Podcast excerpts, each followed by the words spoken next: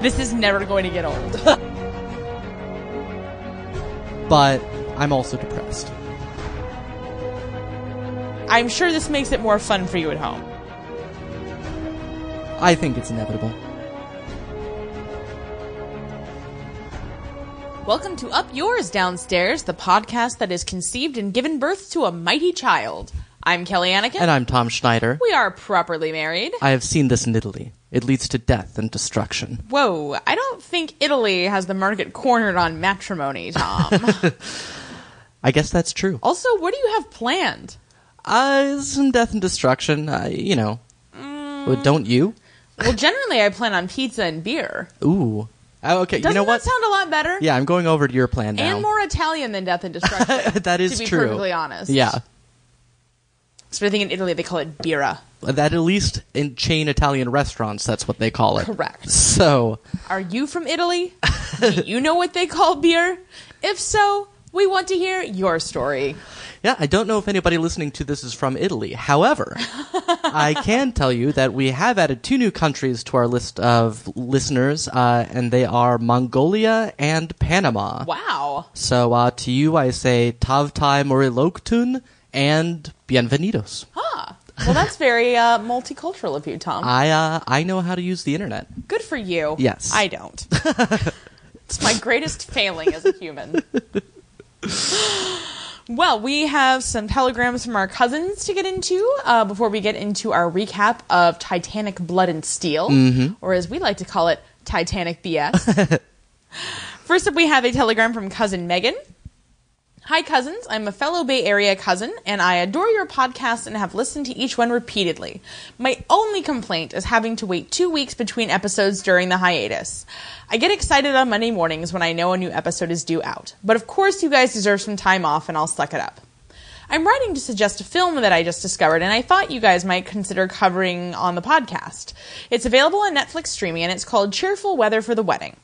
I think it's set closer to 1930 and therefore might not fall under your preferred jurisdiction. But between the drop waist satin wedding dress that smacks of Lady Edith, the upper class hijinks taking place in a large country house, a kitchen maid lazily plucking some sort of large bird a la Manor House, who happens to look exactly like the frisky, buxom maid from Gosford Park, and, drumroll please, the mother of the bride being played by none other than Elizabeth McGovern slash McGee.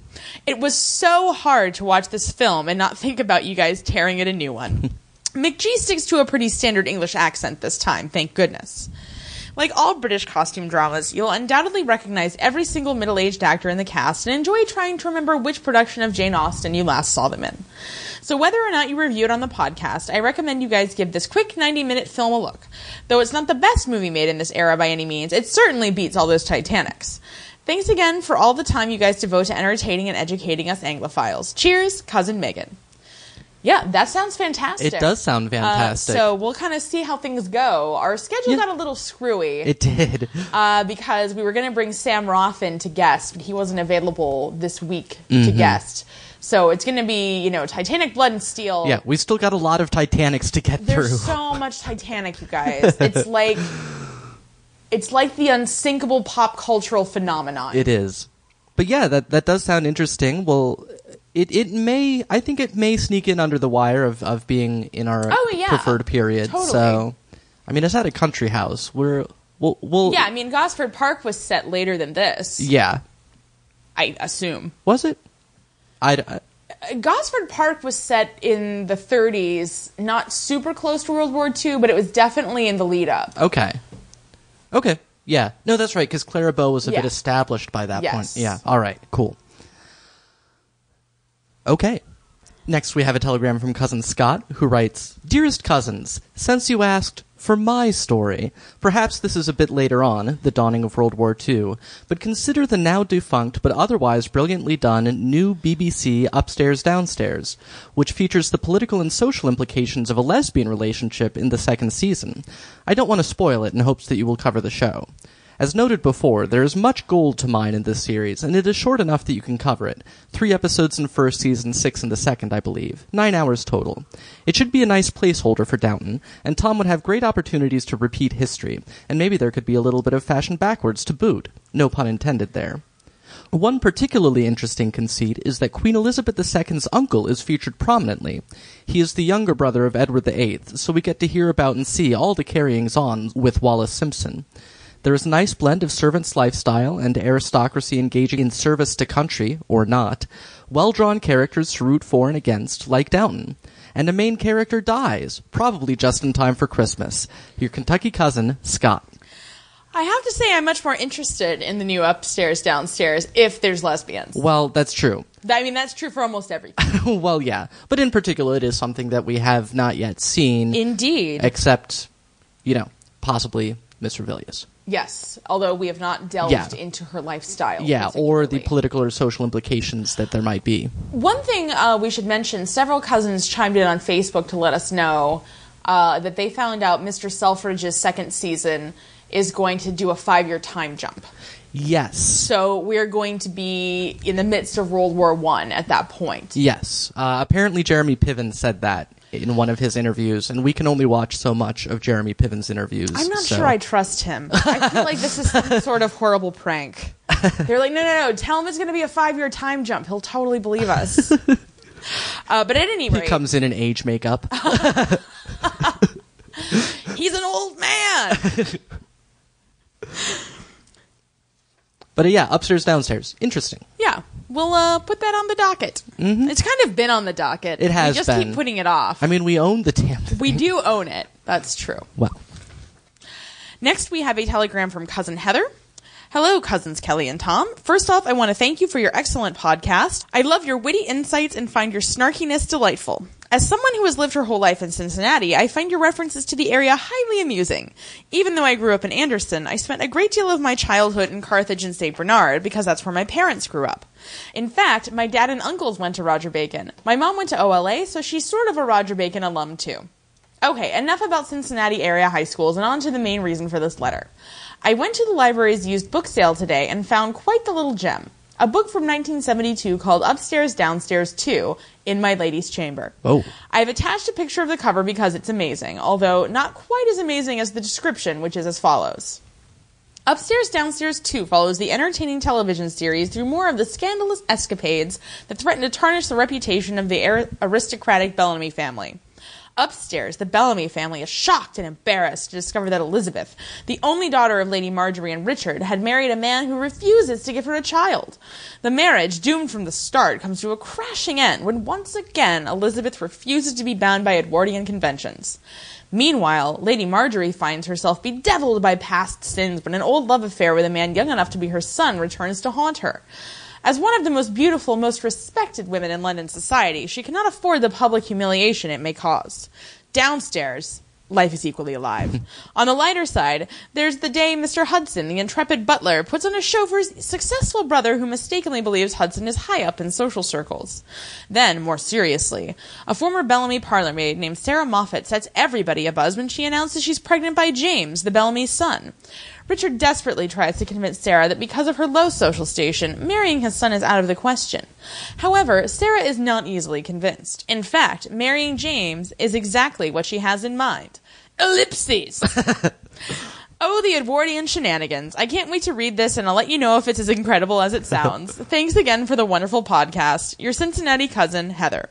P.S. I too was obsessed with Titanic when it came out. I saw it countless times in the theater, saw the traveling exhibit, and bought the two VHS tapes from Blockbuster where I had pre ordered it. Oh, and I printed out the entire script just to prove a bitchy classmate wrong who swore Rose was supposed to be 20 and wouldn't believe me without proof. Good times. Uh, okay. First off, uh, there's a function when you print that you can only print. You, you can choose to print just one page. Just FYI. It might have been a dot matrix printer. You don't know. no, I, I know. Um, times were different. I enjoyed that description. I enjoyed the uh, husband that refused to give her a child just because I imagine him with like a collection of children, like in a room, and she's like, "Give me one." He's like, "No, I won't give you any of them." They're mine, I say, mine. Yes, well, I guess we'll have to watch the original upstairs, downstairs so we can fully appreciate the genius of this book. I yeah, I would think. It seems to be the case. Yeah.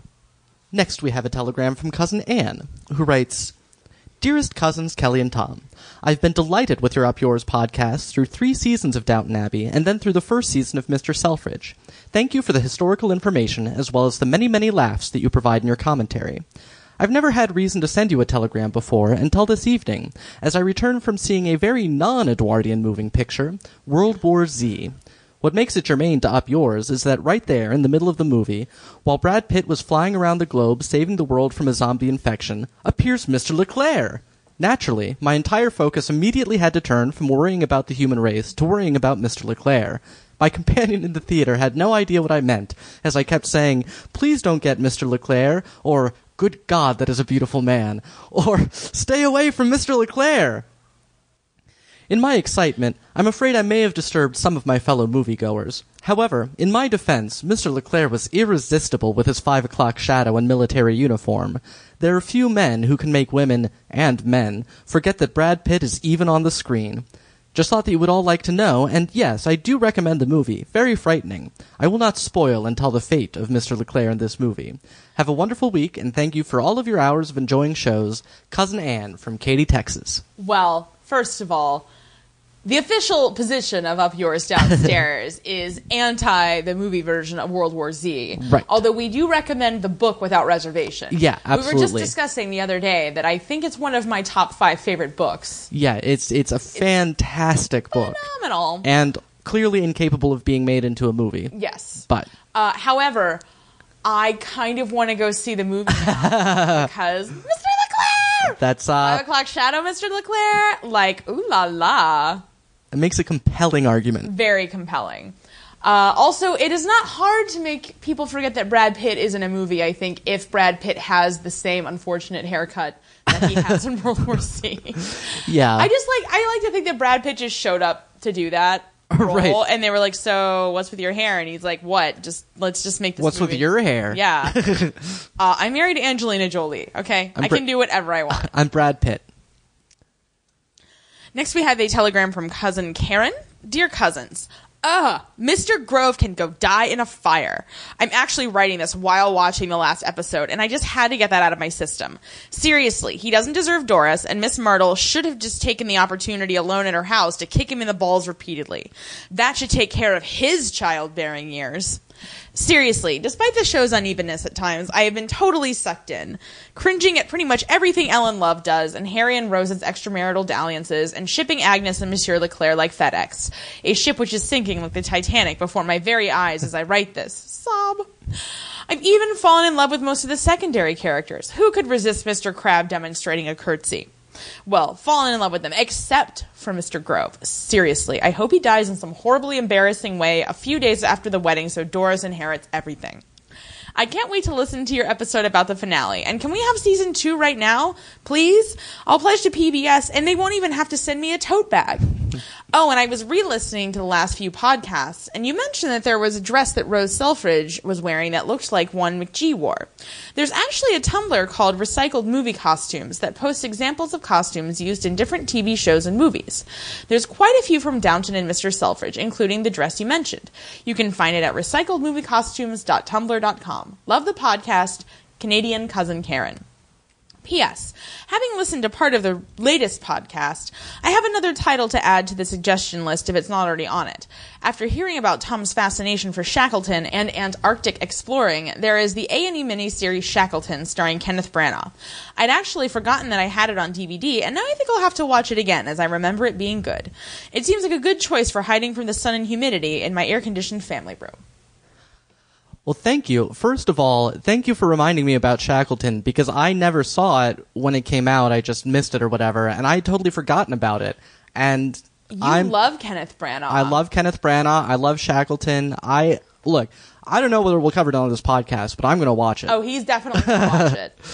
Uh, and thank you so much for the recommendation of recycledmoviecostumes.tumblr.com. I feel very, you know, Mm-hmm. Oh. special that I Yeah. pointed it out, like without even knowing this was the thing. Like take a bow. That's yeah, that's pretty I feel solid. really, I feel very good Yeah. about myself. Uh, so, Canadian cousin Karen, you will be sharing cousin of the week honors this week with the writer of the next letter. So, take it away, Tom. Okay. And that comes from cousin Danelle, who writes Hi, Kelly and Tom. After hearing other cousins recommended, I watched the Forsyte saga recently and was surprised to see Irene Forsyte in what appeared to be one of Rose Selfridge's dresses. When Rose was tending to bedridden Harry, her outfit caught my eye because there was something 1970s hippie like about it, with its peasant gauzy qualities and red, blue, and green flowers embroidered about the neckline. And I wondered if it was designed to give viewers a subtle hint about the true nature of Mrs. Selfridge how very surprised I was to see what appeared to be the same gown in episode 1 of season 2 on the stately star of the 2002 miniseries. Somehow, I had imagined that each television production or movie had costumes designed just for them. I guess that was a silly notion. In trying to learn more about this phenomenon, I made a great discovery in this Tumblr blog, recycledmoviecostumes.tumblr.com, and I am confident that some of our other cousins will enjoy perusing it. There are many photos there of actors in matching attire. Highlights include side by side snapshots of Elizabeth McGovern as Cora Crawley and Frances O'Connor as Rose Selfridge in a Lacey Black creation, which I think I remember Kelly spotting and commenting upon in a podcast, as well as Sonia, the chaperone of Anna Pavlova, donning a hand me down from Maggie Smith's Violet of Downton Abbey. And then there is Ellen Love. She is number six in line for one of her ensembles, which seems somehow unhappily appropriate. I hope you will get a time to look at this priceless site. There are more treasures to be found there from Downton Abbey and Mr. Selfridge, as well as other costume dramas that many of us know and love. Thanks again for all you do, Cousin Donnell. No, that was so funny. 'cause Yeah. I was checking the email. We got these almost simultaneously. Mm-hmm. But I'm very excited to delve into it. I only looked at it very briefly. But I, that's the kind of thing that I love because I knew, Mm-hmm. you know, I was aware that there was some swapping that happened. Right. Uh, but I had no idea there was this website that is tracking it. Yeah. And that's exactly the kind of weird minutia that I enjoy getting into. So. No, that's that's that is exciting, yeah. All right. Well, thank you so much for writing in, cousins. As always, you can get in touch with us via carrier pigeon or Twitter, as some of you like to call it. We're at five Maggie Smiths. That's at five, the number five Maggie Smiths. You can just search up yours downstairs on Facebook to find our fan page, or you can get at us with a telegram at upyoursdownstairs at gmail.com. Yes indeed. And that brings us to Titanic. Blood and Steel. Blood and steel! yes. Oh man. Okay, so check it, cousins. So we watched this episode a while back. a month or two? but I think we were like really drunk or something. We think so, yes. I'm gonna say probably. yeah. Uh, and we didn't like it that much. But Right. then when we watched it again today to do this podcast, we like love it. Yeah. Which was very encouraging because we've sort of been like dreading, like, what if it's 10 episodes and we don't like any of them, you know? And, and but that, I don't think is going to be the case. Yeah, and yeah. I, I said this while we were watching it, but I think Stars is starting to kind of, you know, get a little bit more cachet, and I think their production values are improving. Mm-hmm. Yeah. I mean, we've certainly come a long way from the Kennedys. that cannot be denied. But this show is kind of like the Oz of Stars. Mm-hmm. Mm. Uh, like. It's mostly good. They have some actors with a pedigree, but also like everybody's eye fucking all the time. Right. Even when the text doesn't necessarily support it. Right. Like just somebody kept coming through during every shoot and was like, "Why is there no sexual tension in this scene?" Yeah. And they're It's like, like- but there's none in that. No! Sexual tension, every scene. This is stars, damn it. This character's never going to meet again. Well, they can think about it. Yeah, and it also uh, it has a uh, interesting cinematography. The the choices they made for the look. I mean, I think it looks pretty good in general. Right. But the color saturation is like just on the wrong side of the uncanny color saturation valley. right. it's just a little bit too Zack Snyder. Yeah, no, it definitely I was definitely had a Sin City vibe Yeah. to it. And I think, you know, I think part of why they did that was so that to to sort of blur the edges between their CGI shots and their non-CGI shots. And I have to say, the CGI does look fairly indistinguishable from the rest of it. Agreed. So yeah. I mean, so to that extent, not a it works. terrible choice, but it just is kind of weird in places. yeah. Yeah. So uh, you know, But in general, we like the production values. Mm-hmm. yeah. So uh, episode one is titled "A City Divided." We're I- like a shitty divided. that was unfounded. I know. And yeah, I think I'm excited to be covering a series with episode titles. Yeah. I don't I don't know why, but I am. And so we open in a boardroom looking place, and uh, some guy is saying that they have birthed a gigantic child. And he says that it's not just this ship that has a backbone of steel, but the men that made it too. So Boy, whoever that seems uncomfortable. whoever this guy is, he really doesn't understand biology. No. he is way off base. like the limitations of Edwardian medicine are well known to us, but we're pretty sure they'd figured out that Wolverine wasn't real. right. And that ships were not birthed by humans. But mm, I birthed this ship the other day. well, why didn't you tell me about it? Well, because I didn't want you to get emotionally attached. we could have gone on a cruise. well, that seems like it would have been exploiting my weird ship child. I'm sure it'll be much happier sailing around the bay, at ship school. boarding, s- boardwalk school. Oh, yeah, Oh, hey. snap! Puns. We got them. That we do. Meanwhile, a guy with piercing blue eyes and a trim mustache seems skeptical about the whole deal. And very attractive. He's that's yeah, un- unquestionably so. Yeah.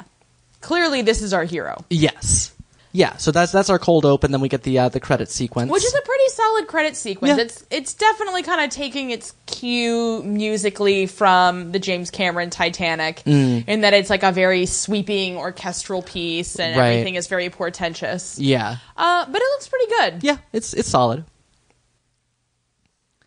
and the first thing we see after the credit sequence is Chris Noth, and by Noth, Noth, Noth, Noth, I think it's Noth. Okay, Do Is- you know how to pronounce Chris Noth's name? If so, please tell us because we have no idea. Yeah, um, we have no f- idea. Ah. I told you about the puns, right? right. Because we got You them. were warned.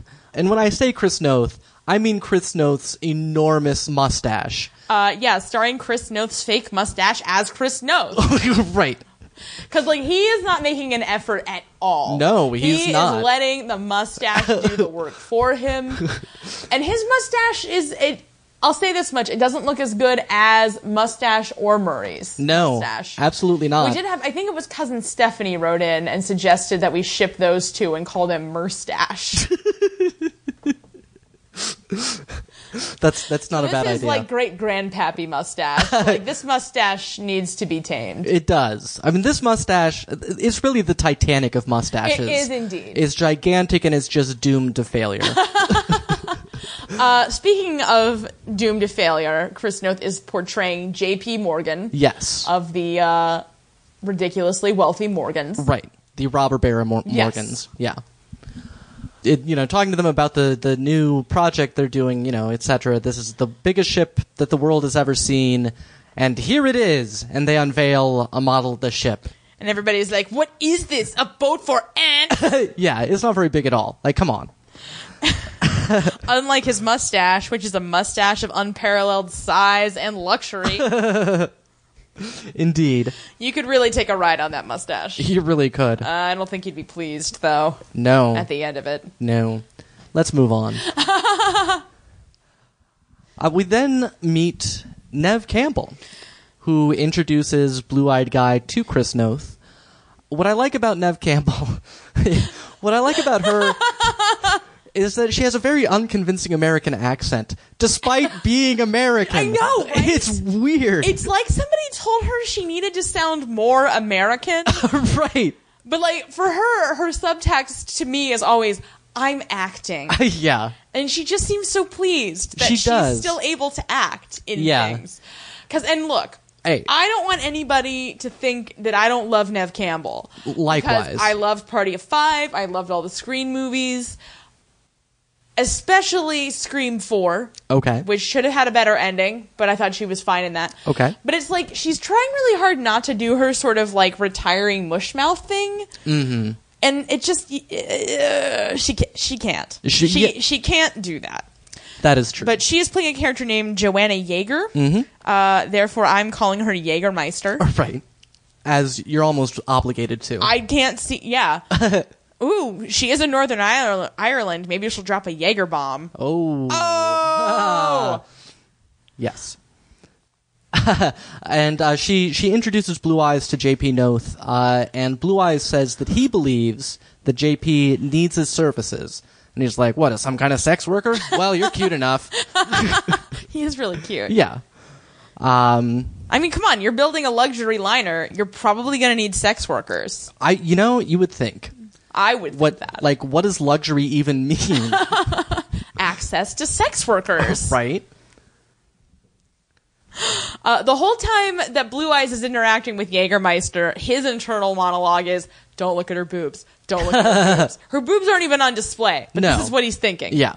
Because again, there just has to be some sort of weird sexual thing under every scene. Right. And there definitely is. Yeah. In, in Well, and there's some weird sexual tension between Jägermeister and JP Noth to me. Mm-hmm. Uh, I feel that there's something going on there. yeah, no there is well, and she's holding his arm in that scene, which Yeah. may have just been, you know, kind of standard, right. you know, Edwardian, you know, leeching going on. But yeah. We then cut from this party of rich people to a street of poor people. hooray! It's as if the city is divided or something. Shittily. Uh, and Blue Eyes is walking through in a blue suit. Um, Uh, again, color saturation. Like Right. that suit is so blue, it is like it's it's like from a Joel Schumacher Batman. movie. like that's It's- how blue it is. it is very blue. And what these poor people are doing is waiting to s- try and get jobs at the shipyard. And there's two people uh, picking people out of the crowd and giving them jobs, one of whom looks uncannily like Stephen Fry. If he had gastric bypass surgery, Right, like just a thinner Stephen Fry. Mm-hmm. I'm referring to him as Stephen Ovenbake. Nicely done. yes. No, uh, so they're they're choosing from all of the you know the skilled laborers that are you know clamoring for jobs. So Right. clearly, Belfast is essentially the Edwardian equivalent of Home Depot today. Uh, it's very similar. It is. to kind of the scene that you would see at a Home Depot with workers just kind of hanging out there and being like, "Hey, I can do stuff." Hoping to And- eat today. Yeah, and these dudes being like, "Uh, we are mad with power, and we like to, you know, we like to cause a ruckus." Yeah. They they do. Then there's a, a runty guy too is, Mm-hmm. is part of the action. Um and one particular fellow comes up and asks for a job and they take exception to him asking for it for some reason Mm-hmm. and like shove him into the dirt. Uh, and uh, this gets Blue Eyes morally outraged. He gets very morally outraged. Yes, so and- we know two things about this man: blue eyes, moral outrage. Indeed. this is what he's got to work with. right. Uh, that's that's not bad. Yeah. You you can you can work something with that. Um, but and there's actually and I did enjoy the sort of standoff there where uh, the uh, Stephen Ovenbake is kind of getting in his face Uh-huh. and he just puts one hand on his chest and shoves him back like not a hard shove just moves him back and everybody's like whoa that was you know that Yeah. was a power move well, he's wearing that suit. Right.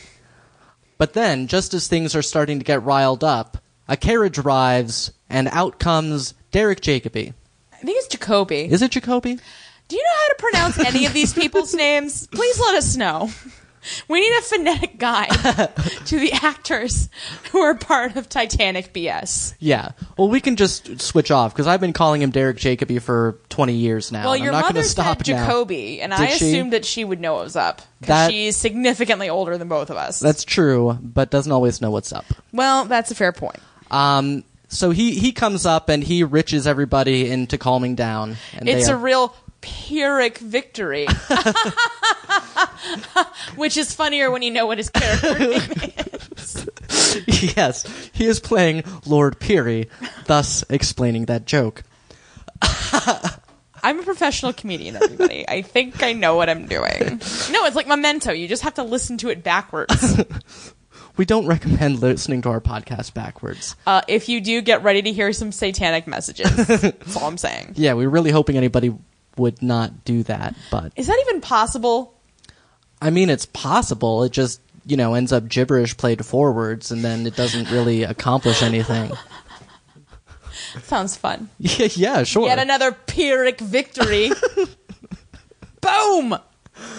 Two times a charm. What happens though? oh, uh, Peary is like, what's all this? Ruff, ruff, ruff, ruff, ruff." And Blue Eyes is like, I'm um, M- Muir. What's his name? Mark? Mark Muir. Mark Muir. I believe I have an appointment with you. And DJ's like, oh, oh, well, okay. Yeah. And so come so on in. you know, once again, uh, class solves this problem Right. because it's like, oh well, I was going to box your ears. but come on, let's go to my office. You're slightly too well off for me to do that. So we get a, a scene then in uh, what's his name, Pierogi? what, Peary? Yeah, Piri. Peary, I think. Oh, I like Pierogi. you can call him Pierogi. All right, so Pierogi's in his office and he's giving uh, old Mark Muir the once over and uh, trying to find out why exactly it is that JP Noth has sent him to Belfast, apparently without telling anybody really. Like, Yeah. Well, apparently without telling him any- anybody why. Yeah. It's just like, here's this guy. You should probably hire him. Yeah. And they're like, for what? And he's like, ah, you'll find out when he gets there. yeah. So uh, I have a mustache appointment. with Jägermeister. so he's in there next to the guy that we saw in the very beginning giving the, the pep talk about spines of steel, and Mm-hmm. he looks vaguely constipated. He does. Turns out this is Mr. Thomas Andrews, Yeah. the more sympathetic character in James Cameron and Julian Fellowes' Titanic, although we didn't see him much Mm-hmm. Right. in Julian Fellowes' Titanic.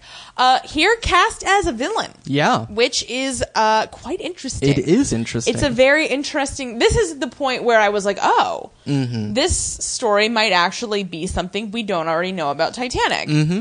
uh, or at least willing to consider it from a different vantage point. right, right. So he is even more angry and perplexed than DJ about why this Mark Muir blue eyed devil is here. Mm-hmm. You know, and he's saying, oh, you know, he has all this commercial experience. Uh, whereas it seems like Muir had been building ships for the British Empire. Correct. Uh, For so the he- Navy. yeah, so he was a, a government contractor essentially, Mm-hmm. uh, which I would imagine gives you a bit more freedom financially. I would think. I mean, I think it's just a different, Yeah.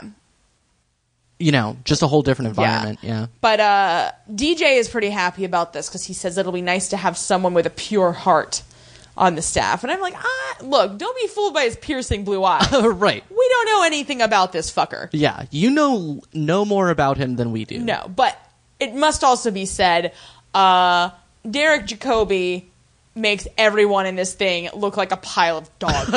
food. like, nobody else can stand up to his acting. It's true. I mean, he literally seems like they spliced him in from a different, better miniseries. Yeah. But and I it's mean- not. I mean, it's not. There, I, I there weren't any perform. Well, maybe Nev Campbell that were off-putting, um, I don't particularly. think hers was off putting. It just made me sad. right. it just doesn't seem like she has anything going on behind the eyes. It's true. Uh, yeah, I Um, but mean, yeah, it's not like- everybody else pretty much hangs together, and Right. they're not terrible performances. Right. It's just that he's so good. He really is. and I don't think he can help being that good. Yeah. and I just think it's really impressive that you know being in this you know kind of crappy miniseries, he still gave it the whole you know the whole nine yards. Yeah. Well, speaking as somebody who was recently randomly rewatching old episodes of Brother Cadfile, which he was the star of, and that was, I mean, the gulf there was staggering Mm-hmm. between him and everybody else in, in terms of acting ability. So uh, just watch everything that he's ever done, basically. Please do. Pa- Stop this podcast. Watch everything he's ever done. and then come back. Okay, you're back. Boy, wasn't it great watching everything Derek Jacobi was ever in? What a fun time. yes. I just imagine everybody like with like gray hair and It's 50 years in the future. flying cars going by the window. This podcast is in like the Smithsonian. We wish. I think it's inevitable.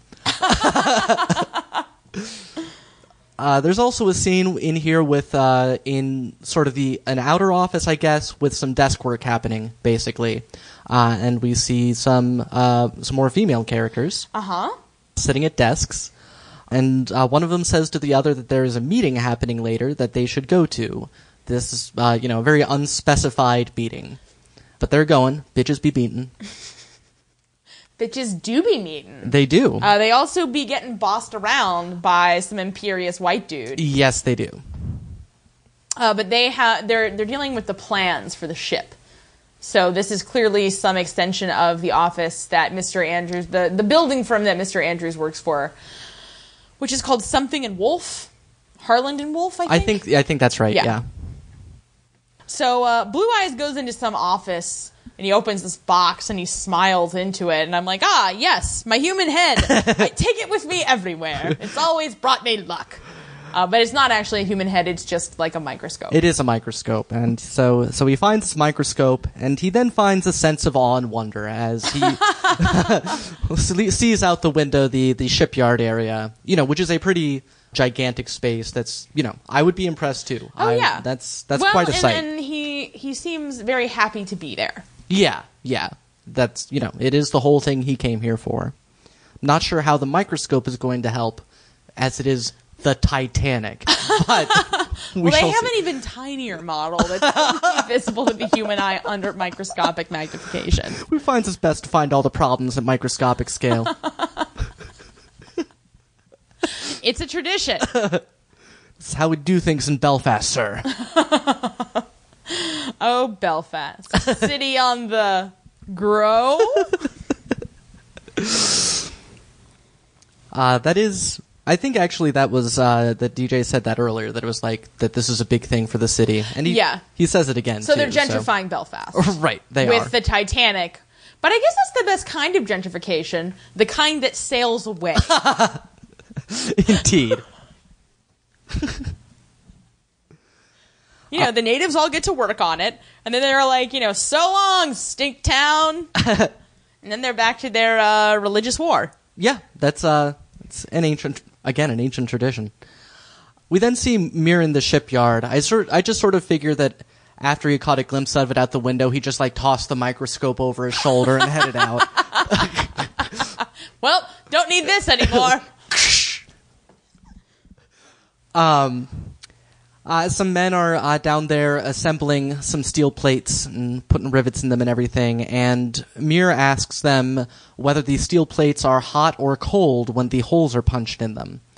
And uh, you know, the guy first of all is like, "Who the hell are you?" But he comes down and is like, "What? What's your question?" He's like, "Are they hot and cold? And he, hot or cold?" And he says, "Cold." And Mir's like, "Okay," and he leaves. And uh, the guy's like, "All right," and he gets back to work. he's yelling at the he's like all right we gotta keep i'm like you're the one who left to go talk to some fucking namby-pamby blue-eyed asshole Yeah. you could have just ignored him or better yet thrown a, a hot rivet into each of his eyes and been like that's what you get for coming down here you damn blue-eyed foreigner I don't think that would have been the best reaction. Aw. Well, I don't. well i do That's why I never let you have any hot rivets. probably a really good plan i'd only use them for evil uh, we've got a scene here with Andrews and Muir. Uh, they're discussing, again, Belfast, uh, and they're talking about the different ships in this class that they have planned, which are the Olympic, and also one apparently planning that's going to be called the Gigantic. And I'm like, that is a lame name for is a ship. really lame name. Like Titanic, fine. Olympic, fine. Those are both like classical illusions. they ran out of classical illusions to make Yeah. There's know. only two groups of gods, Tom. Uh, well, I understand. But yeah. Colossal? Uh, that would have been pretty good. Yeah. Colossus, I think. Yeah. Why don't you hire me, Heartland and Wolf? Uh, or I guess you're- that'd probably be White Star making that decision. Yeah, but regardless, you're still 100 years too late. You say that about everything. well, it's never not been true. Yeah. A secretary makes eyes at Muir, because that's what happens. Everywhere he goes. He's much like Mr. Selfridge in this regard. Like, every woman he encounters is like, oh, my panties literally just melted. yeah, like it's it's like he was put under some kind of gypsy curse Mm-hmm. because he doesn't appear to want that or be too interested in it. But just every woman that sees him is like swooning. Because he's got those blue eyes. I mean, he looks good. That's fine. he does but look good. Come on, people. Let's have some professionalism. Nope. I, that, this must be the scene where I made the note that says, less eye fucking. I think I think it is. It's also established. Andrews asks Mir where he's staying, and he says that he's staying at the Ambassador Hotel. And Andrews like, "Oh, we can do better than that f- for you. Uh, you can stay with the Hattons. They'll be happy to put you up." And he's like, "Oh, thanks. I'd much rather stay in a stranger's house than this fancy hotel." yeah. Um, And like once we see the ambassador, Yeah. we're like, why would you not want to stay there? yeah, I want to stay there. I mean, maybe he was trying to be more cost effective, but like, right? still, yeah. is no. this not about luxury? I, right? We then see uh, we're back in Poor Town. um, It's called Belfast, Tom. Belfast. It's Gaelic for poor town. right. And Mira's walking along a street. Uh, there's a woman that's like half-heartedly beating a rug, and I'm like, that's not accomplishing anything. Like, if that's all you're gonna do, just take the rug. Like, you're all already dirtier than that rug. like, why are you bothering? I did like that this scene has some really period appropriate hookers. Like, these chicks look rough. Yeah. And suspicious. Yeah. Like, no Ethel here. Right. Like, these ladies are like, I will, you know, service you and then murder you in cold blood. Right. And like it's just- their main plan is to rob and murder you. If they can't get away with that, then they'll just have paid sex. Yeah. Yeah. Basically. Yeah. So well done, stars. right. Uh, Muir knocks at a seemingly random house, and a uh, fairly young woman with several babies answers and is like, "What do you want?" and just like, "Oh, sorry, uh, wrong house." You're like, is that the. It like, was just, It was. it- It's odd. it, it is odd. I mean, the implication, of course, to me is that he's, you know, going back to his like childhood home or whatever. right? I And guess. I forget how much of this like I should know or shouldn't know because like I know, I think just even from the promo material, like he's originally from Belfast. Mm-hmm. Like his his past is very murky throughout this whole thing. right, but I mean, But then still, he immediately goes to a cemetery. right. He's at a cemetery. And he uh, walks up to a grave and just goes, "Oh, wrong cemetery, right. wrong, wrong gravestone. My, I'm sorry." The dead were like, "What do you want?" They had all babies climbing on them. uh, but he he finds a grave, the one he was looking for, apparently. Which, well done. Like, Yeah. there's a lot of graves there. It's really hard to. F- they probably didn't even have like a handy map like they did back in or back in the day. recently, like they do Currently. recently, where you can like get a map and be like, "Oh, that's where my grandpa's at." Right, But it's a uh, Catherine McKinnon Malone. Malone. Well, you know those Irish names; they all sound the same to me. right, you're racist. Dirty potato eaters. Yes, it is Catherine Malone, 1862 to 1863. So, wasn't that what it said? I don't know. I thought it said 1862 to 1860, which seemed odd to me. So it was one year. Yeah, it was like a baby. That's an awfully big headstone for a baby. Seems like the resources of the family. Yeah. Also, I gotta say, there's only like an 80% chance that that's the right grave, because you have to think there's a lot of Catherine Malones in that cemetery. I think it was longer years though. I remembered it being like 20 years. I don't know. Okay. We'd So- have to go back. Yeah. And we're not going to do that right now. It's another example of us saying something that may be completely false. But hey, I'm sure this makes it more fun for you at home. That's right. This is a it's Our- a participatory our podcast. Blatant mistakes are for your entertainment and amusement. right. Back near the docks, we got Sir Davos Seaworth Yeah. of Game of Thrones fame Uh-huh. doing a little labor organizing. He's the onion organizer. That's right. Look, come on. All you have to say is Sir Davos Seaworth, labor organizer, and we're in. yeah, we're basically totally in. That- it's Uh, like our the- two favorite things. The actor's name is Liam Cunningham. Yes. And I have to say, between the work I've seen from him on the last couple seasons of Game of Thrones and this, I'm like, dude, why is this guy not in all the things? Mm-hmm. Yeah, he's, He's really so good. He's really good. He's he's you know the the the best non Jacoby actor on this show. Mm-hmm. Clearly. Yeah, Uh, Oh, I hope they have a scene together. That would be great. yeah, and certainly plausible. Mm-hmm. Yeah, he's he's running a meeting in you know some little hall somewhere, and this, This is this is the meeting that the bitches are going to. indeed. It, it seems to be about I don't know s- fifty or sixty men and like three women. Yeah. But he was just talking about, you know, the good food and uh, comfortable life are good enough for rich people, they're good enough for us, et cetera, et cetera. And if we all stand together, regardless of sect, then uh, there's nothing that we can't do. This goes over favorably. It does. Uh, and at one point he says that, you know, that's, this is this is the right of any man. And secretary pipes up, or woman. And he looks at him and she's- he's like, yeah, or woman. And, he, you know, he doesn't dispute yeah. women's right to be part of it. which is uh, refreshing. It I is thought he was refreshing. going to be like, pipe down, woman. Who let you in? I thought there were guards. uh, back to Rich Town. Derek Jacobi is introducing Mir to various rich people. He's, you know, describing them as, you know, like this guy is owns all these shipping lines along with many other things. And some woman, I don't remember which woman said this, but it's like she has he has two thumbs but many pies. It's Kitty. It who is says Kitty. that, Okay. Because that seems extremely sexual. It does seem again. Once again, like, look out. She's wearing red in her first scene. Uh Uh-huh. huh. This is a lady who wants your thumb in her pie. Yes. And here we find out specifically that uh, Muir had been working on th- the HMS Dreadnought, which was the, the sort of last major new battleship type before uh, in World War II aircraft carriers took over and the battleship was totally obsolete. But Dreadnought was sort of the, the peak of battleships. Is it like the Dreadfort in Game of Thrones? um, no. No flayed men No. hanging out. Uh, I mean, it was the British Navy. I'm sure there was some harsh discipline applied, but I think they'd outlawed flaying at that point. Bummer. Sorry. And a couple other people show up. They're late and the, they're complaining. And it's like, I think I'm going to fire my driver and hire somebody that can make the car go. We're like, hey, Branson, he's right around. He probably is. Yeah. Maybe this is why he wound up in England. He wound up working for that guy and getting involved with those labor organizers. And that guy was like, get out of here, you labor organizing Irish man. That's That actually fits completely. with Crossover both fanfic. characters. What, what? Yeah, somebody get on that. We're busy. then we cut to a uh, less well off part of town, although it seems fairly respectable. Mm-hmm. This is more working class than like the the first place we saw was like poor. Yeah, this is like working middle Yeah. class kind of situation.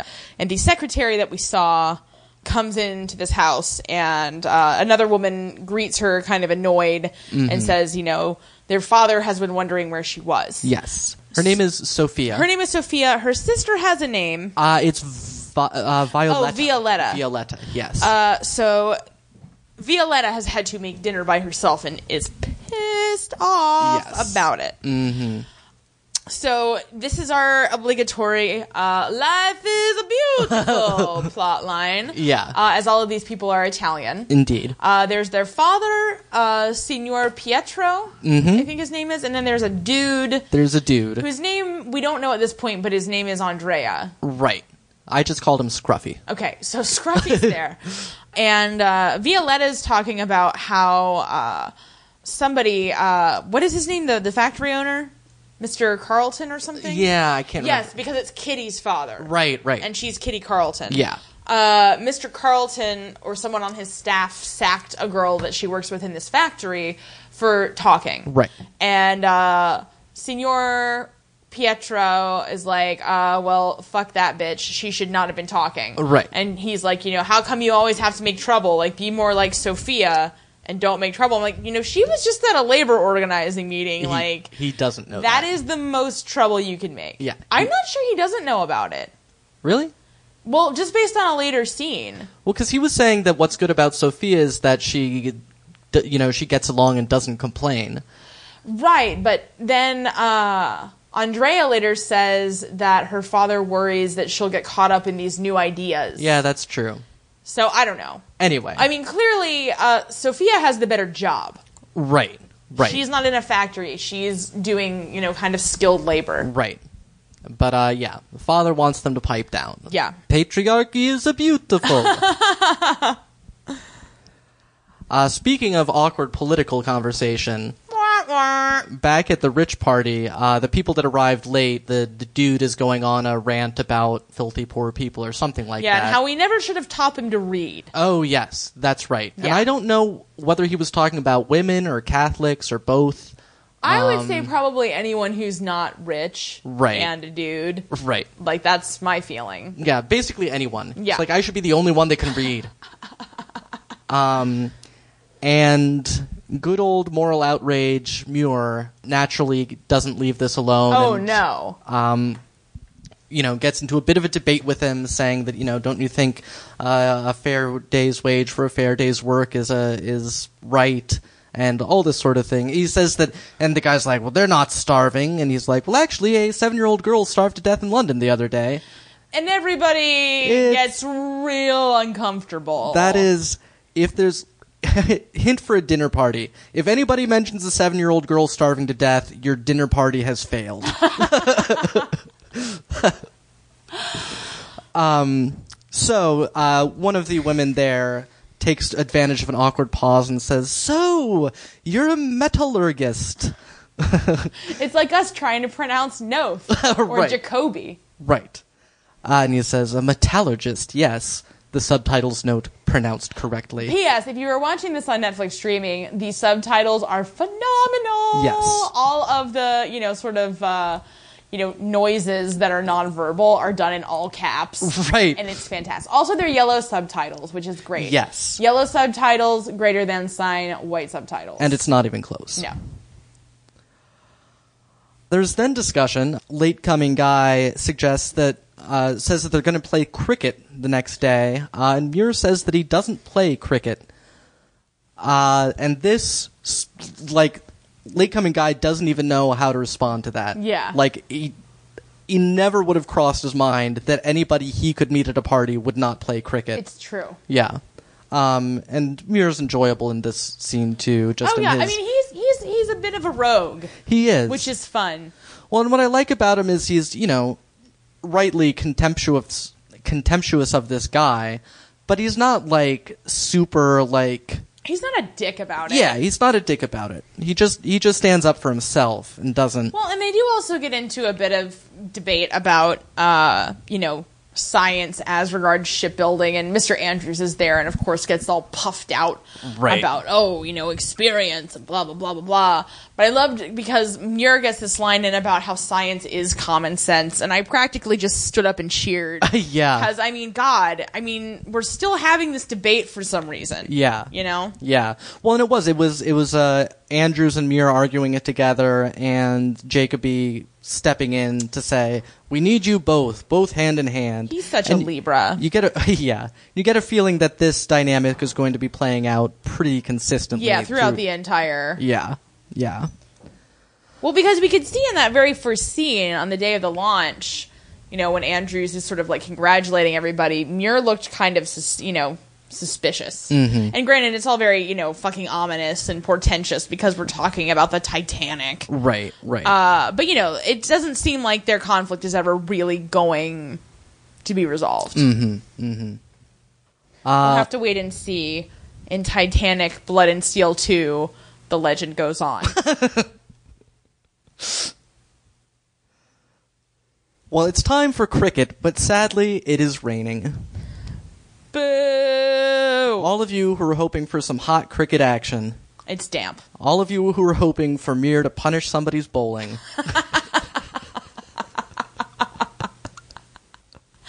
The only bowling he wants to punish is hot rivets into hot steel. It's true. Miss Carlton is there and continues being. Well, in the last scene, uh, she had said that she wanted to see Muir play cricket. Yeah. And he was like, only if you have a perverse sense of what is entertaining. And she's like, maybe I do. And it's like, good lord, stars? she is not being so. I my theory is that this was actually a softcore pornography. And they're like, there's too much plot in here. Let's just make it a regular miniseries. But keep the weird double entendres. yeah, definitely keep those. That was actually what Derek Jacobi originally signed on for. He was very disappointed. yeah, he's like, what? I'm old. It's on my bucket list. Softcore porn. I never got the chance. I've done Shakespeare. Oh. Yes, so hoity toity cricket can't go on during the rain, but good honest working class hurling, rain won't stop it. Oh, is that what that was? Yeah, hurling. It's What's like hurling? It's like it's the Irish sport to an extent. It's basically like field hockey except uh, much more aerial. The sticks Okay. are a bit shorter and it's uh, you know hurled through the air as well as Uh, struck along the fun ground. fact about me: I just assumed there was cricket going on. That's No. what I thought was happening. no, that was that was hurling. Can hurling only be played in the rain? it can be played in any conditions. I see. Yes. Well, I've learned something today. Yeah, I mean, I'm not super familiar with it, but it's sort of sort of like halfway between field hockey and lacrosse, from what I can tell. Well, that sounds very low class. Indeed. So Sophia and Scruffy are there, watching the hurling and chatting about this and that. I yeah, suppose. and uh, Violetta's standing next to Sophia. Right. And Scruffy's complaining about when can we go out alone again? Mm-hmm. And Sophia's like, shut up. And Violetta's like, I'm right here. but I guess I think her beau is playing. I forget. I- there's somebody that yeah, they're some- there to they're watching see, somebody specifically. But like nobody cares. Right. It's raining anyway. You Even can't they see don't anything. care. Yeah. They're just there. You know, Scruffy's just there in the hopes that they get lost on the way back and, And get some he- alone time. Yeah. Yeah, I actually wrote about this that this is a better cricket scene than the one in Downton Abbey, but I guess that that is mainly because they are not at all playing cricket. That makes any cricket scene better. Uh, we then pull up to a stately manor house. It looks kind of desolate out front. Like there's no shrubbery. It looks like it's like on this gravel lot, and I'm like, have you all fallen on hard times? right. Hard to say. but apparently not, because as soon as they get inside, uh, Kitty calls for three bottles of champagne. Yes. So Which is- she's planning to make a night of it. Yeah, I'll, I'll call for three bottles of champagne, but no one will answer. I might. Yes, and old Jiminy Cricket is bummed about the rain. uh, and he asks Kitty to dance, but she says no, and then goes directly over to Muir, chats him up for a minute, and asks him to dance. So, in your face. Mm-hmm. yeah, there's Cricket guy. The, and the cricket guy is clearly interested in her. I mean, they were seated Yeah. together. I can only assume he's you know the scion of some, you know, land rich, cash poor asshole. Indeed. who's trying to get all up in her pie. yeah. But in the co- before Kitty asks Mir to dance, he makes it clear that he only loves the ship. That's all he's interested in. Mm-hmm. Yeah. And Kitty's like, "All right, let's dance." Yeah, And he dips her quite deep, and she like looks back at Cricket Guy like just to be like, "Take that, buddy." Which is odd. I didn't really think that they would dip that much in that time period, but I haven't Well, the slightest Actually, idea if that's the- true. This seems like kind of like a young people's party where things are a little bit lax. Uh, that's true. like this was the equivalent of like, oh, my parents are out of town for the weekend, so let's have a kegger. Right. But you know, much more refined and with more corsets. yeah. No, that makes sense. Uh, in the Italian kitchen, uh, Scruffy comes in and finds You Viol- mean the Olive Garden? yes. yeah, uh, Scruffy comes into the kitchen and finds Violetta there, and are, is kind of creepy. yeah, there's a super like rapey vibe happening here. Yeah. that I don't actually think was intentional. Yeah, it was weird. Well, because then uh, Signor Pietro comes in and he's like, "Oh, hey, what's up?" Yeah, and and Violetta's like, "Here's your lunches," and they go off, and it was just like, It's really weird. Yeah. and I can't quite figure out their living situation. right, Like, because you know he seems to eat all of his meals with them, but not live with them. I don't know. Mm-hmm. right. it's very it- strange. It is odd. Um, well, because he arrives there from elsewhere, and it's clearly the morning. Yeah. So it seems like he must be sleeping somewhere else. But This is not given to us to understand in this first episode. indeed, uh, back in the Home Depot lot, outside the shipyard, uh, Mir comes in and grabs some urchin, and I think it's the same guy who was asking for work in the first bit. right that Mir's taken a shine to for whatever reason, and uh, orders Stephen Oven Bake to find him a job. So Stephen Oven Bake. Never not funny. I was really proud of it. then we get a boardroom scene. Ooh. Yeah. All the big wigs are there. Not wearing wigs though. No. All the big beards are there. there are a lot of beards. there are. And Muir is uh, being the iconoclast that he is, and everyone else is harumphing. He wants to perform his own tests on the steel that they are using, which they all think is quite unnecessary. Like, why else would he be there? Right. This is what I like. You're paying him anyway, right? Like, what could it hurt? Right. Well, I mean, it's partly it's made clear at some point that the only reason he's there is because J.P. Noth asked him to be there, and they can't say no to him. Yeah, because he's so it their is primary investor. right. So it is a bit of the like boss's nephew kind of situation from their from their perspective. But he's a boy genius oh, I know that. I've seen his mustache, and his microscope. both quite trim. um, yeah. So there's a big argument over whether his steel tests are worthwhile. Um, and he's, you know, he's saying, I, I, I, of course your standards are very high. I'm just seeking to enhance your already brilliant standards. And, you know, the harumphing continues. Finally, Jacob is like, oh, well, well, let's move on. Actually, it's or no, no, no, Andrews. that's right. I don't Jacoby think wouldn't have Jacoby's said even that. there. Exactly. That's, I mean, that's the problem for Mir in this scene is it's all enemies yeah. for him. So Andrews is like, uh, leave it. We're not going to talk about it now. Well, and Jacoby's allegiances aren't quite clear. He That's really true. is a Libra in this. Like he's Yeah. he's this person who's very old and he's had this whole career and he can kind of see the world changing, but he's not quite sure how to get on either side of it. right. No, that's that's true. Is my interpretation. Yes. Um, yes, so they move on to the next item on the agenda, which is the keel laying ceremony, clearly more important than the material they are making the ship out of. Uh, yeah, Tom. Everybody knows if you don't have a good keel making ceremony, demons come out and sink your ship. Belfastian demons. No, that's a good the point. worst kind.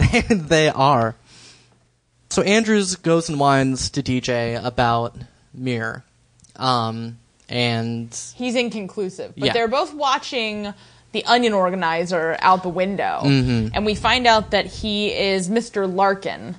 And he uh, organized all of the docks in England. yes. Apparently. Or the northwest of England, I Yeah. think they say. But so that's he, still. he was successful, and basically, you know, Jacoby is like, "Hey, what if he did that here?" And Andrews is like, "Yeah, it's totally gonna happen. So fuck off. Why are we even talking about this?"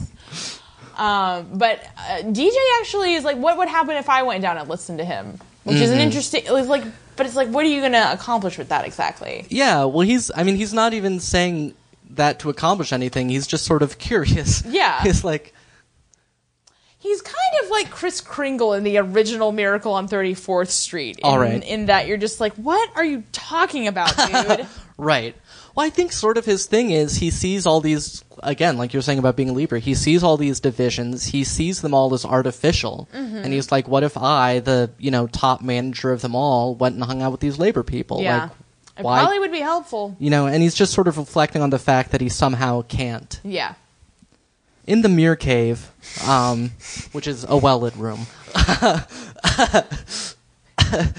Uh, he he puts some metal, uh, a thin strip of metal, in some um, testing device. It's a twisty mabob. yes, um, and you know, and it has a gauge on it. Basically, just sees how how much pressure he can twist it until it, it breaks. As he is watching this test, uh, Sophia comes up behind him and, uh, you know, watches him admiringly. She's like an Italian ninja. she is. Uh, and, and waits for the metal to break and then comes up. She has uh, some plans for him that had been sent by somebody or other. Uh, her name is, uh, he's like, he says Miss, and she says Silvestri. He says, Oh, you're Italian, eh? And And she says, please, call me life is beautiful. but actually, uh, I do want to point out their accents are Italian, but they're clearly Irish inflected.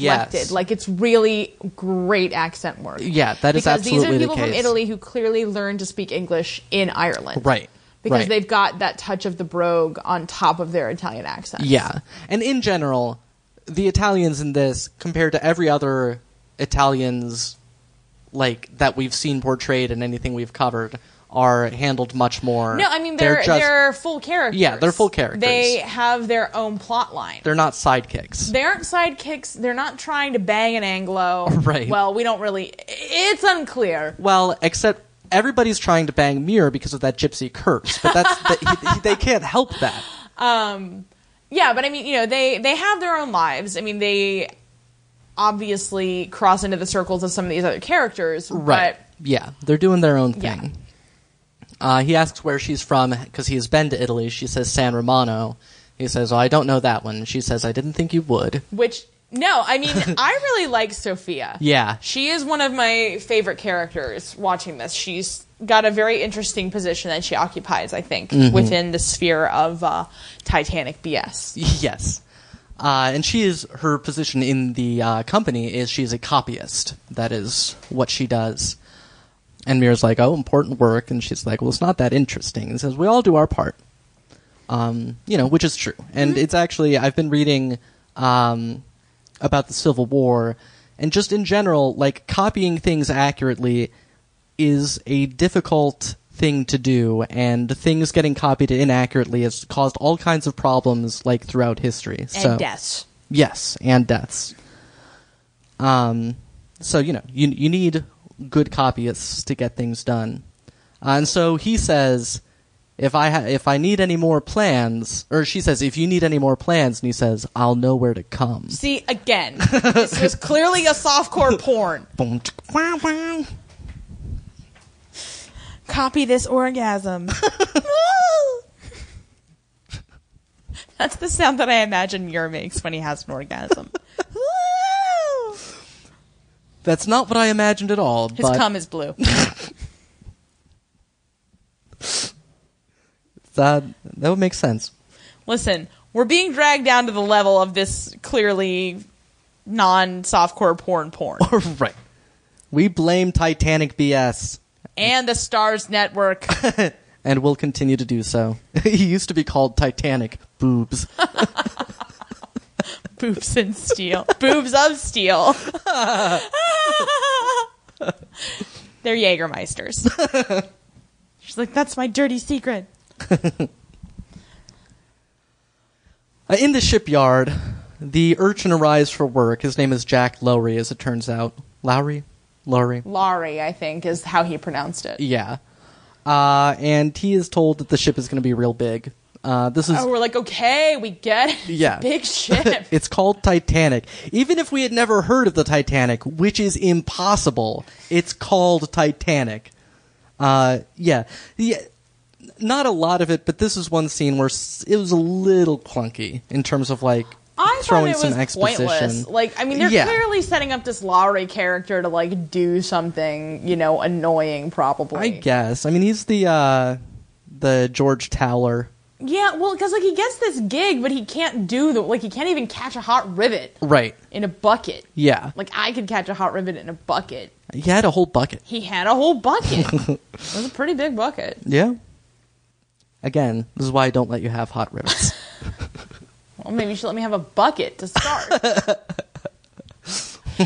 you don't know what I'm capable of. You're right. I don't. We'll get you a small bucket to start, a training bucket. You're too kind to me.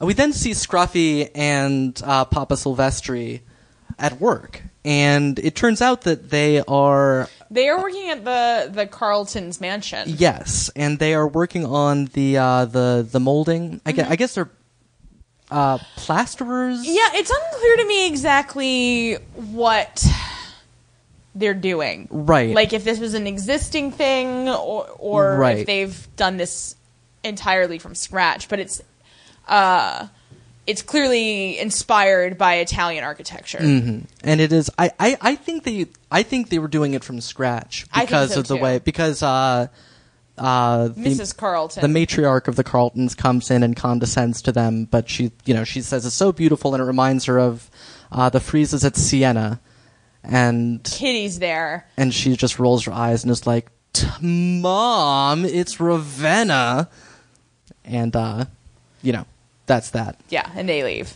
Yeah. Uh, Scruffy and Papa head out uh, drinking.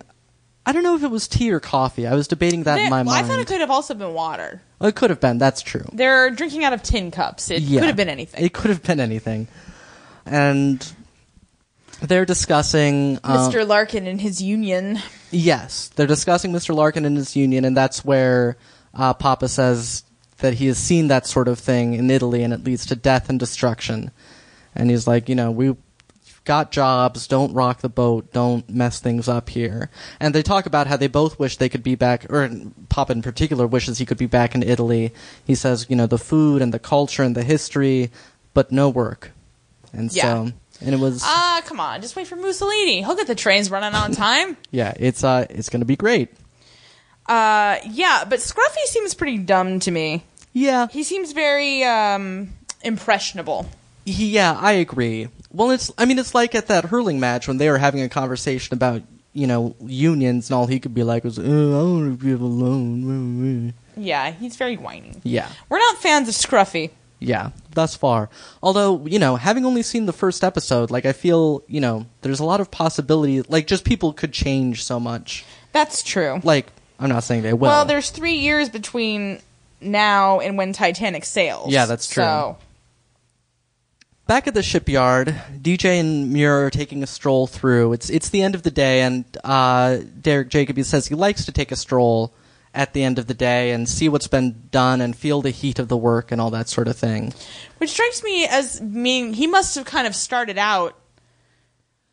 I don't know that he could have possibly been I- a laborer. I don't but- think that he could have been a laborer, but he could have been somebody you know, sort of directly managing laborers. You know, Yeah, like a foreman or something. Yeah, something like that. Um Oh, and he's like, "Do you do you know how this ship started?" And Muir says, "No." And he says, "Good, because otherwise I would have no excuse to launch into this tale." uh, and it apparently started on a napkin. He, him and uh JP knows. and and JP Noth had been talking about it, and he drew it on a napkin, and uh, it's it's gone on from there. Uh, DJ also believes that Titanic will cure sectarianism, apparently, which I you know I I don't.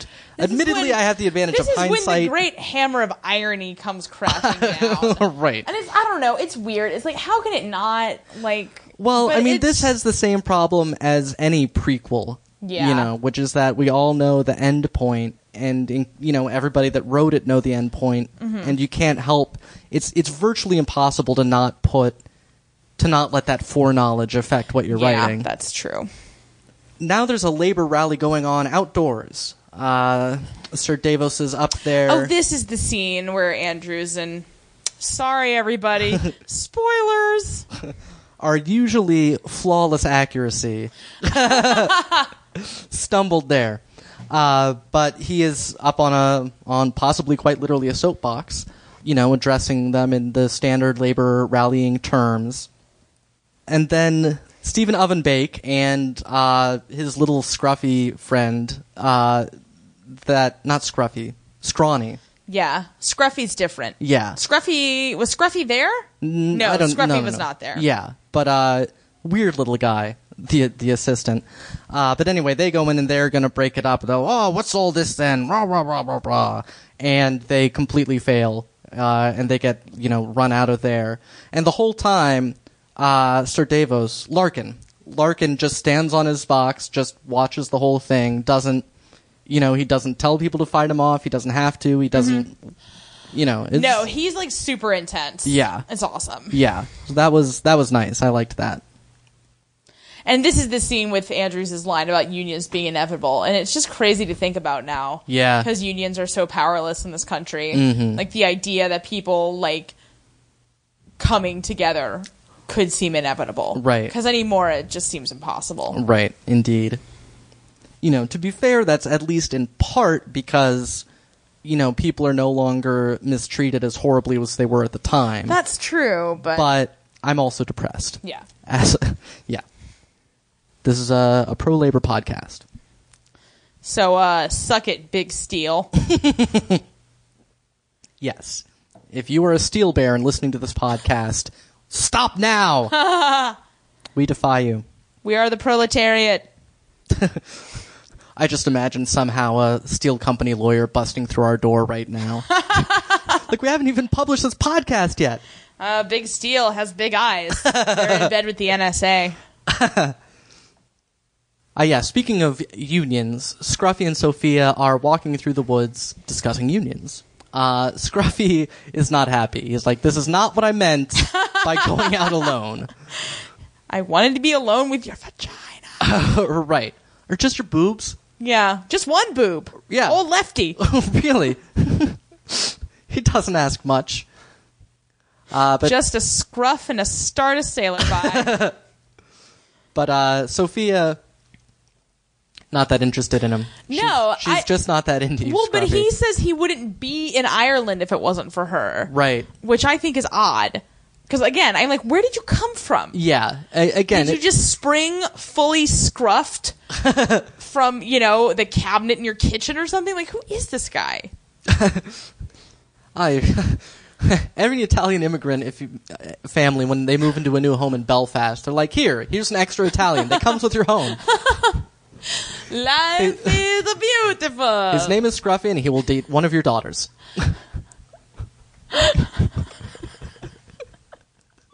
oh, Scruffy. Yeah. Actually, it is Andre- Andrea, which we learn in Yes. this this scene. Now it's time for dinner at the Hattons. Boo. Agreed. AKA the House of Broken Dreams. This right. is so depressing. It this is. dinner. No, because uh, f- the you know Mr. Hatton makes fun of his son, who is the peer of Muir, uh, for not having gone to college. And the son is like, "Well, I wasn't that smart, Dad." And it's like, "You're right. Good point." And it was it was odd. It was like it wasn't like ashamed of it. It's like, "No, just Oh not yeah, very- you are incredibly dumb. Yeah, they were both fine with that. Me- Meanwhile, you know, Mrs. H- Hatton was wearing a dress that appeared to be the same pattern as the wallpaper. she was just, it was just like her head was floating in It the was shot. like that scene in Garden State. it Frou was. Frou started playing. it was really weird. I was like, you need to get back to the ambassador. Post haste! yeah. Run, Blue Eyes, run! There's nothing for you here. Except for, uh, what was it that they were eating? Rissoles, Rissoles. which I've known what they are. I think I'm pretty sure they're a kind of sausage. Anytime it's a meal in Britain, I just assume it's a sausage. right. And that you you're better off not inquiring, really. Yes. Uh, but then the Hattons are all heading off to church. Uh, Muir is not. And Maybe it was breakfast and not dinner. I think that would actually that makes much more sense. Because Yeah, it was- why, you know, yeah. who goes to church after dinner? That- that was- Except for the Anabaptists. right? So breakfast at the Hattons. Um, maybe it was brunch. um, yes, Titanic, brunch and steel. sign me up. this is never going to get old. Yeah. Uh, and so they're sort of con- uh, talking about the fact that Mira is not going to church and, you know, sort of asking without asking what his religion is. Um, it's like asking each other in his presence what religion he might be. It's really odd and uncomfortable. it is odd and uncomfortable. And, uh, you know, and the guy's like, oh, a man's religion is his own private That's business. the wife says that. Uh, that's right. The wife says that, but then young Hatton is like, "Oh, uh, no, of course he's a Catholic." and they're all like, ha, ha, ha, ha, what a ridiculous thought, a Catholic in Ireland. Yeah. no, the, the, the mother says, "Oh, I'm sure he's nothing like that." Which I wonder what she lumps like Greek Orthodox or like I don't know. I mean, anything with, you know, a little bit more ritual and pomp and circumstance. I mean, people did think of Presumably. Catholics as sort of being cannibalistic. Yeah, and we decided that we're pretty sure they must be Presbyterian Yeah, because, they because- Mm-hmm. asked if he was Church of England, implying that they weren't. Um, and Northern Ireland was That would generally explain settled. why he chose the cake over death when offered Right. at brunch. rissoles or death. uh, and that would make sense in Northern Ireland too, because it was mostly settled from Scotland. So, but after they all laugh about how Muir can't possibly be Catholic, he shows up at a Catholic mass. No! Oh! Like, Although- too late. Yeah, it's the very end, so it's like, Guess what doesn't count to Jesus? yeah, way to a not conceal your secret and b still commit a mortal sin. Yeah. Way to miss the liturgy of the Eucharist, a hole. Yeah, Like, for you real. can go ahead and miss the readings. Like, nobody really cares about that. But, like, you're supposed to be there when the transubstantiation goes down. Yeah, you had better make sure you make it to the evening mass where all the drunkards go. And the families that were on vacation. Yes.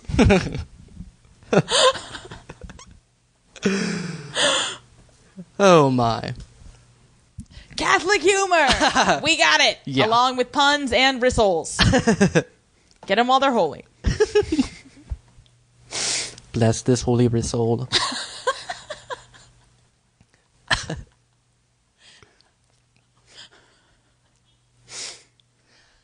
JP Noth has decided to stop by the office, and Andrews is showing him drawings of various uh, uh, features that the ship is going to have. He shows a gymnasium, uh, a swimming pool with warm salt water heated to 65 degrees, the first ship ever to have the swimming pool on board. Yeah, and JP Noth and uh, DJ have a little discussion about how, oh, the younger generation's gone soft. And, you know, again, ever the Libra. DJ's like, ah, that's what the older generation said about us. But then JP Noth's mustache just goes, they were wrong. I'm as hard as I ever was. And it's really weird. It, it is. Uh, and then he asks. Also, N- Nev Campbell is there, which is Well, I was getting to that Yeah. because JP Noth asks her in a way that, again, I found very suggestive of some sort of, you know, jiggery pokery. Mm-hmm. right. Uh, that's what the JP stands for. Little known fact. Jiggery pokery Morgan. Uh, he's like, oh, hey, Jägermeister, wouldn't you like to stay in one of these? And uh, Nev Campbell says, yes, I'm acting. yeah. But she's like, oh boy, I sure would want to be in one of those staterooms. It's like she's in Waiting for Guffman. Well, yeah, or she's like, "Oh, you mean one of those pictures like in Mary Poppins? That would be great. Could dance with the penguins." No, but uh, it's just it's ridiculous. It I'm like, is. why? Who who said this was fine? She looks great though. She looks great. She I think looks more attractive now than she did when she was younger. I think that's Her fair. face has a little bit more definition. Mm-hmm. Uh, again, dead eyes though, just dead. dead eyes. Dead eyes. Well, and I feel like her face is always kind of obscured a bit by like hats and stuff. And this, Not really. I don't she know, doesn't wear that's- that many hats. Doesn't she? No, she's got a weird haircut. I guess it's the way her hair falls on her face. Yeah. That's what I just I just have this vision of her face being always in shadow or something. yeah, she's got kind of a weird jagged updo going on. Yeah, yeah. So then we cut to some rich people's party. Uh, Kitty Carlton is there escort, escorting Mira around, and they're both sort of being catty about rich people. Mm-hmm.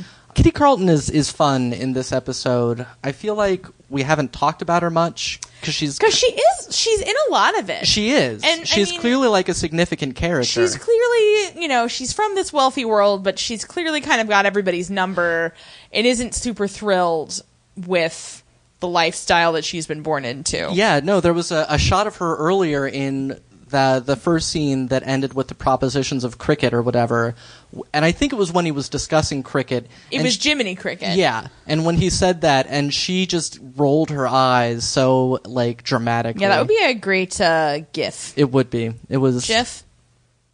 Uh, Gif. Well, according to the Gif. inventors, GIF. According to right-thinking people, GIF. Whoa, throw down. Yeah, I, I mean, you know, it doesn't really we should matter. take a poll. uh, Joanna Jägermeister. Jägermeister comes by uh, and joins their little uh, circle. And she, as it turns out, is JP Notes' uh, uh, press liaison, Mm-hmm. essentially. Uh, and she's a journalist by trade. Um, so this is the first we know which, And why oh she's been hanging my around. god. Boy, howdy, do things get snipey. They Real. do. Well, because she's calling Mr. Muir Mark. Ah, yes. and little kitty who's clearly looking to do something more interesting than jiminy cricket for the rest of her life right. uh, her hackles get raised uh, whereas mirror doesn't do anything to mitigate this whatsoever He's like, you know, I have no intention of dating either one of you. seriously that damn gypsy Uh, yeah, so there's a bit of snipery happening because, uh, well, and you know, Joanna starts it. She does. Because, well, and she would have started it better if she was played by someone who actually could act instead of. yeah well because the way it went down is kitty carlton said oh you're a journalist and jägermeister it's correctly or not picked that up as like condescending And so she said, "Yes, I get to work for a living." Yeah. and they're off to the races, Right. Then with these, you know, very frenemy esque uh-huh uh, discussions of their lifestyles. Yeah. and it's ridiculous. yeah a lot of lot of passive aggression Mm-hmm. going on in this scene As was the custom in Edwardian England, yes uh, but then a mustache Lady Mary he- would be proud. yes but then a mustache heaves into view followed shortly by Chris Noth. um, and he says, you know, hey, Mira, what's up? Uh, how's it going? Uh, and, you know, asks him, how, how, uh, is there anything to report? Uh, and he says, well, they're, they're screwing up the riveting, they're punching the holes when it's cold, and that makes the steel more likely to crack. And JP's like, whoa? And he's like, yes, the, they, they, they always heat up the steel at the Cunard lines. And JP is like, Cunard? Well, and this has been established previously. Their their primary competitor is the Cunard line. Yes, and in the and- scene with the, all the amenities of the ship, uh, much was made of how they were going to just totally smoke the Cunard line. Yeah, with which- their White Star tomfoolery. Yeah, which in, indeed, moreover, it's clear that they have recently fallen behind. Yes, that so this Cunard is, is- currently winning. and This, This is, is their, a mad grab for you know Google Play to try and o- outstrip iTunes. yes, indeed. But uh, Derek Jacobi quickly stifles all this work talk and sort of drags JP away. And Andrews is pissed. I suspect he's going to spend most of this series being really pissed. It does. It does seem that way. He yes. does not seem like a man who is frequently unpissed. right. And Mir's like, "What?" He asked, and But he's like, this is an inappropriate place for a work conversation. But I'm with Mirror. I Like, am too. Actually, I, I believe in direct and, you know, perceptively dirty tactics like that. yeah. Uh, when, you know, again, knowing what we know now, had they but listened to Mm-hmm. old Blue Eyes, Yeah. uh, maybe we wouldn't be covering this stupid series in the first place. or the various other hours upon end we have spent discussing this dumb ship. but Andrews does say, he says, listen, we know all about, you know, hot versus cold plates. Don't think you've discovered anything new. This decision has been made. Uh, and he says it was a financial decision. And uh, Mira's like, but this shouldn't just be about money. And Andrews says, you've got a lot to learn. Cut to the library. Uh, Right. So Where Mira's like, learning happens. yeah. He goes to the library, checks out a book on office politics, and gets cracking. Um, I, I will say, Andrews has a point to this extent that they're working for a private company. Oh, yeah. It's all about money. It is. Like, you know, their ship sinking and killing everyone aboard will cost them a lot of money, so it's worth preventing for that reason. Right. But they have no other purpose but to make money. Yes. Um, in any case, yes, Mira is studying up on something that's co- crossed his mind, and uh, Jägermeister drops by the library, like you do. Mm-hmm. You never know when you might meet somebody there. Uh, Oh, Jägermeister, no. yeah, well, she is a journalist. She is. She knows how to find people. And this is one of the worst written scenes. It it is. and it's not just her performance. It's- they have this whole exchange about Brunel. Uh huh. Brunel? Br- God, we are having a horrible time with names on this one. yes, famed civil engineer, it would seem. Anyway, like he like exposits all this stuff and she's like, I know who Brunel is. And like you definitely get the sense that they definitely were banging for a while. you do. Uh so it's like of course he would know that she knows who Brunel is. Like Right. and because he up until this point he is not the kind of guy who's gonna like lord his education over anybody yeah, a bit of mansplaining going on. yeah and she's not gonna put up with it is, Right. you know what the vestiges of nev campbell's acting ability are trying to tell us there. Right. but yeah so they've definitely got you know a romantic history together Yeah. and it's unclear exactly what that is but you know things didn't end badly Yeah. or maybe they are still going on but there's a It's- mustache between them like it's really hard to say and they both kind of seem like 70 years old in this scene yeah they do like just very odd yeah well it's the day you've all been waiting for what day is that keel laying day Hooray! Hope the demons don't get us. not after today they can't Not the demons of rivets, past, present, and future. yep uh, JP Noth is uh, not happy as they come along. He wants to know why there aren't more people there, that it should be more of a spectacle. And they're like, oh, this is just more of a tradition thing. It's not really, it's uh, wasn't, not trying to be a big deal here. Well, and here's what I don't get: if his pre like, isn't that technically the press re- liaison's job. Well- like even like she said, she mentions like I have the New York Press here, but I'm like, shouldn't you also be responsible for contacting the London Press? Well, but I don't think that it's the press that he's so concerned about. He wants there to just be An a audience. Hmm. crowd of yeah, a cheering throng. I think was that was the impression I got. Well, because he Throng, says throng, throng, throng. you know he wants it to be a spectacle and he wants everyone to know about it. well, and- maybe he should have said something beforehand and not the day of the fabled keel laying ceremony. is uh look he was busy. Those rivet demons are going to be torturing him tonight. That that they will. Um yeah, but he how he wants the ship to be like a legend, and by the time it's built, people want to sail in it just to say they have. And and that it'll last a thousand years. Right. I my only regret in life is that I'm not going to be alive a thousand years from the time Titanic sailed. Uh, what's that going to be? 21, 13, twelve, I think 12? Damn it. I'm so bad at math. it's okay. Uh, it's a pretty simple math problem, Tom. It's mostly zeros. Yeah. Anyway. Well, it would be, yeah, But, like, will people still be talking about that? 29 13, 29 12. Oh, God. Yeah. Wow. I definitely won't be around then. It's a thousand years, Kelly. I, again, bad at math. But yes, no, it is. It is actually somewhat an interesting question. And one thing I will say, had it not sunk, they certainly wouldn't be talking about it in a thousand Oh, years. no. The fact that it did, it may stick out enough that you know of the five things people remember about the 20th century at that point, that might be one of them. it's possible. but I'm I'm not sure. In any case, the ke- the last section of the keel is laid. The demons fade away, shaking their fists in vain. There's uh, there's genteel applause among the gathered. Yeah, not from the demons. Right. They're upset. um, from the gathered dignitaries. Uh, and then there's uh, uh, Nev Gathers, uh, Derek Jacobi, and JP Noth, and I think maybe one or two others for a photograph. Uh, which the thing that struck me as odd about it is like, why don't you rotate that picture around and get the keel in the background? It's the keel laying ceremony. Dude, Come on. People did not understand about f- the press at all back then. I should be a press liaison in the early 1900s. A hundred years too late, babe. I Just would like be- everything. I would be great.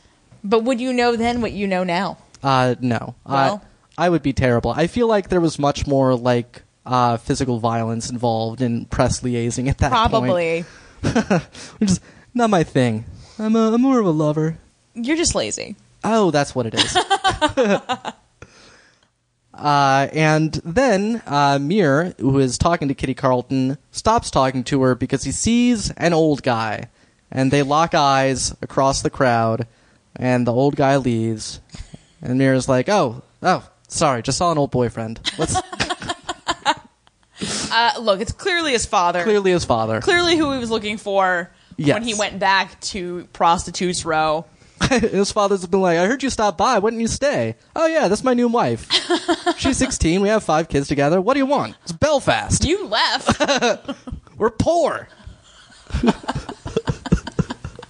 uh, he was going to go place a coin on the keel. Oh, right. which is an old shipbuilder superstition. And, Yeah. and he's like, "Oh, I didn't take you for a superstitious man," and he's like, "Well, I didn't take you for a you know little tart, but here we all are." yeah, that ac- Damn gypsy. yeah, that actually is to keep the demons away. yeah. yeah, So that is uh, the first episode. Definitely some interesting places to go. Mm-hmm. Yeah. Looking forward to episode two. yeah. Uh, you'll note that we only covered one episode. Uh, you know, maybe we'll keep only doing one. Maybe we'll lump two together at some point. Uh, we don't really know Yeah, we're as unpredictable as Mark Muir. who we are. You never know what we're going to talk about at a fancy party. so uh, we'll definitely be covering episode two next episode. yeah. Mhm. Uh, and so until next time, Up yours downstairs. downstairs, luncheon out.